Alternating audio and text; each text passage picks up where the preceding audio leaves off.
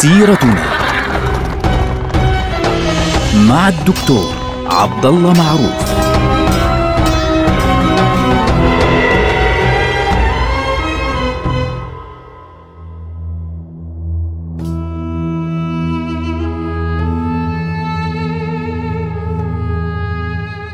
السلام عليكم ورحمة الله وبركاته. سيرتنا سيرة هذه الأمة العظيمة ونحن الآن في عهد السلطان سليمان القانوني السلطان الأعظم والأكبر من سلاطين الدولة العثمانية.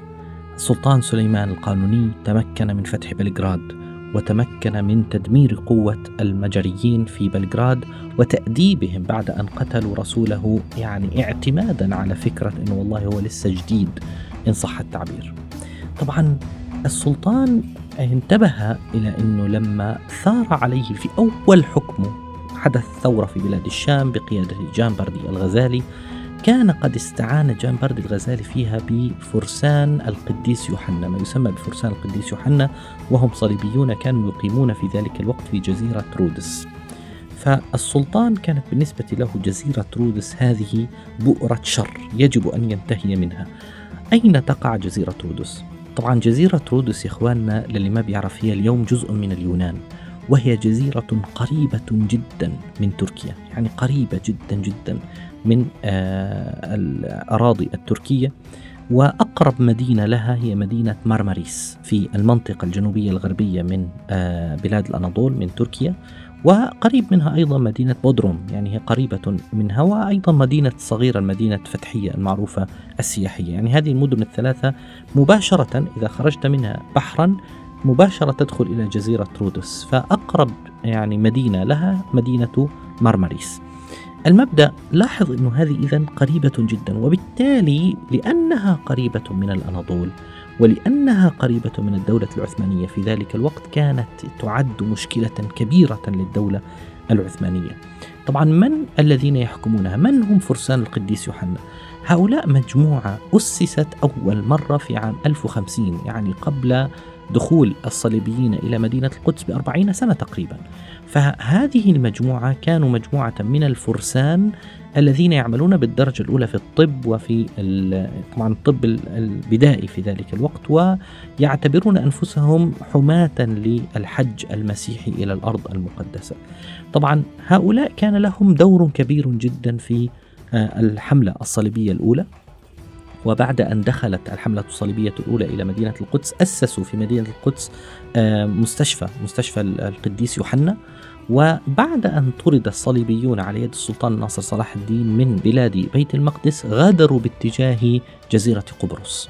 ثم بعد ذلك أبعدوا من جزيرة قبرص باتجاه جزيرة رودس. فكانوا يقيمون في جزيرة رودس. ففي جزيرة رودس كانوا يعتبرون أنفسهم فعليا حماة إن صح التعبير للحجاج المسيحيين وحماة للمسيحية في وجه الدولة العثمانية التي نشأت في ذلك الوقت.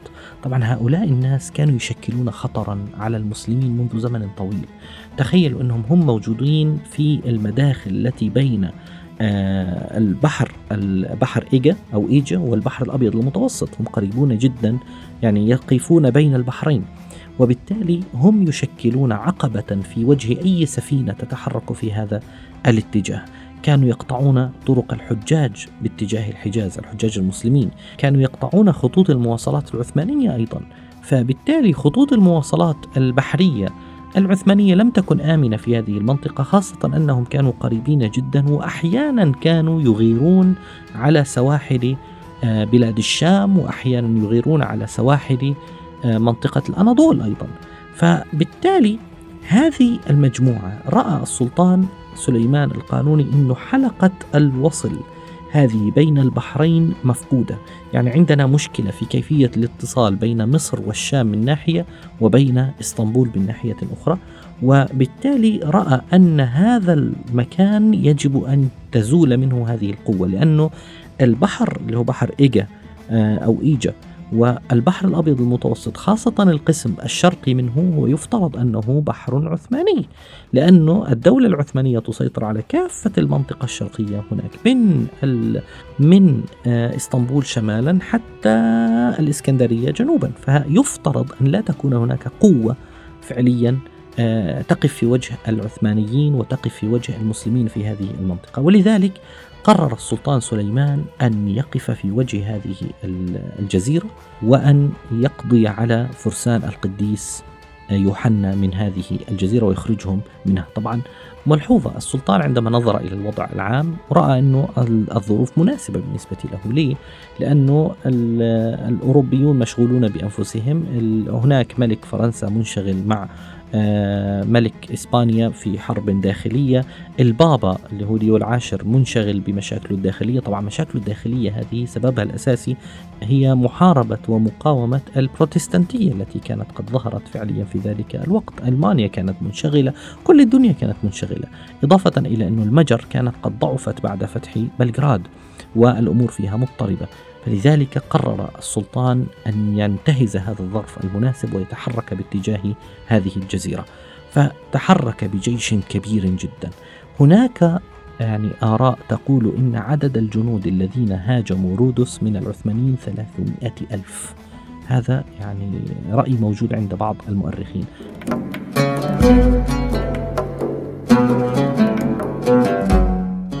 بعضهم يقول إن عدد الجند كان أقل من ذلك يعني بحدود 150 ألف. يعني إحنا بنتكلم عن أكثر من 100 ألف يعني على على الأقل 150 ألف هاجموا هذه الجزيرة وكان معهم 300 سفينة حربية. تخيلوا مش سفينة ولا اثنتين ولا ثلاث 300 سفينة. عندما حاصروا الجزيرة استمات فرسان القديس يوحنا وأهل الجزيرة. طبعا فرسان القديس يوحنا يحكمون الجزيرة ولها سكان أيضا. استماتوا في القتال واستماتوا في الدفاع عن المدينة. حاكم هذه المنطقة في ذلك الوقت كان اسمه فيليب دي ليلادام. هذا الرجل جاءه عرض من السلطان العثماني آه، سليمان يعرض عليه أن تخلي الجزيرة وتخرج منها فرفض. وقال له اطلع أنت وأتباعك أنت وفرسان القديس يوحنا تبعونك كلهم. فرفض رفضا قاطعا وقاتل الدولة العثمانية بكل قوته وقاتل أهل هذه المنطقة الدولة العثمانية بكل شدة وبكل قوة. الحصار استمر فترة طويلة. الحصار كان يعني شديدا جدا. بدأ في الصيف في عام 1522 وكان شديدا جدا عدة شهور يعني استمر الحصار ضد هذه الجزيرة حتى إن الأسطول العثماني اضطر أن يتراجع أكثر من مرة. كان يتراجع ثم يعود ويحاصر لكن مع طول فترة الحصار وضعف المؤن وقلة العتاد وقلة المؤن لدى سكان الجزيرة أرسلوا إلى السلطان سليمان يسلمونه ويستسلمون. فالسلطان قال لهم أنا أشترط عليكم أن يغادر فرسان القديس يوحنا الجزيرة بأمان خلال 12 يوما. فهؤلاء لن نسمح لهم بالبقاء في المدينة. بالمقابل طلب أهل المدينة أن الأسطول العثماني خلال هذه المرحلة لا يقترب من هذه الجزيرة أكثر من ميل يعني يبقى ميل تقريبا قريب عليها فقط.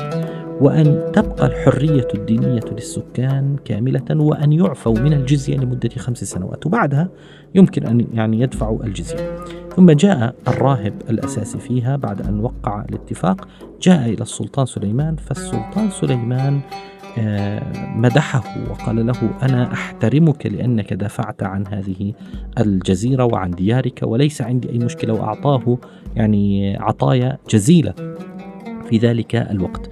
طبعا مع نهاية هذه المعركة الكبيرة وهذا الحصار الشديد انتهى الأمر مع بداية عام 1523 عندما غادر آخر واحد من فرسان القديس يوحنا إلى جزيرة كريت. طبعا بعد ثمان سنوات من بقاء فرسان القديس يوحنا في جزيرة كريت غادروها أيضا إلى جزيرة مالطا وبقوا هناك حتى اليوم. تخيل كثير من الناس لا يعلم أن هناك منظمة اسمها منظمة فرسان مالطا. هذه المنظمة أصلها فرسان القديس يوحنا. أصلها يرجع إلى هذه المرحلة. وهذه المنظمة على فكرة هي تشبه دولة يعني تشبه دولة صغيرة. ولها آه، سفراء في بعض الدول. يعني فعليا هناك ست دول عربية يوجد فيها سفارات لهذه المنظمة على فكرة لمن لا يعلم. هناك 96 دولة تعترف بهذه المنظمة وكأنها دولة لديها سفارة خاصة. طبعا أنا حاولت قرأت عن هذه المنظمة. غريب وضعها غريب جدا. هي منظمة دينية وتدعي أنها منظمة ذات طابع خيري وأنها تفعل يعني إن صح التعبير أمور الخيرية في البلدان التي تقوم فيها مثل العلاج ومثل إعطاء الفقراء وإلى آخره. لكن بنفس الوقت هي اسمها اسمها منظمة آه، فرسان مالطا. وأصلها من أيام الدولة الصليبية.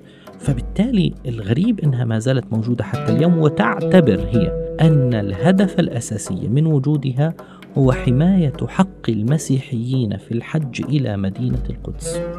طبعا دولة الاحتلال الصهيوني في فلسطين اليوم لا تعترف بهم لكن هناك منظمات ودول تعترف بهم بشكل كبير جدا وعندهم مجلس موجود المجلس الرئاسي عندهم 26 فارس من هؤلاء الفرسان وهذه المنظمة منظمة غريبة جدا يعني وضعها وطبيعتها وطبيعة وجودها نفسها لم أرى مثلها حتى الآن يعني منظمة لديها سفارات هذا شيء غريب.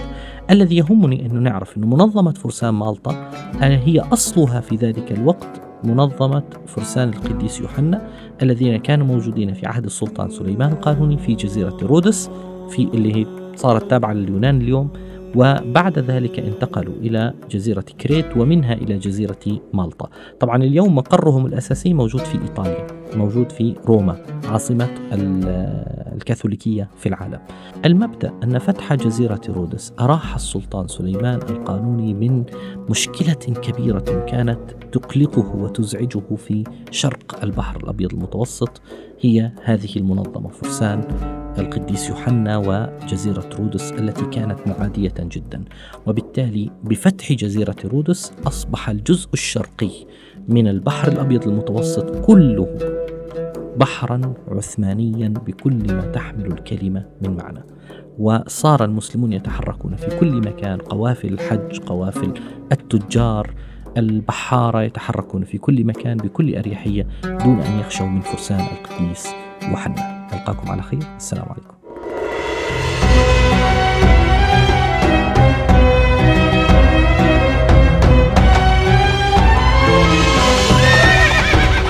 سيرتنا مع الدكتور عبد الله معروف.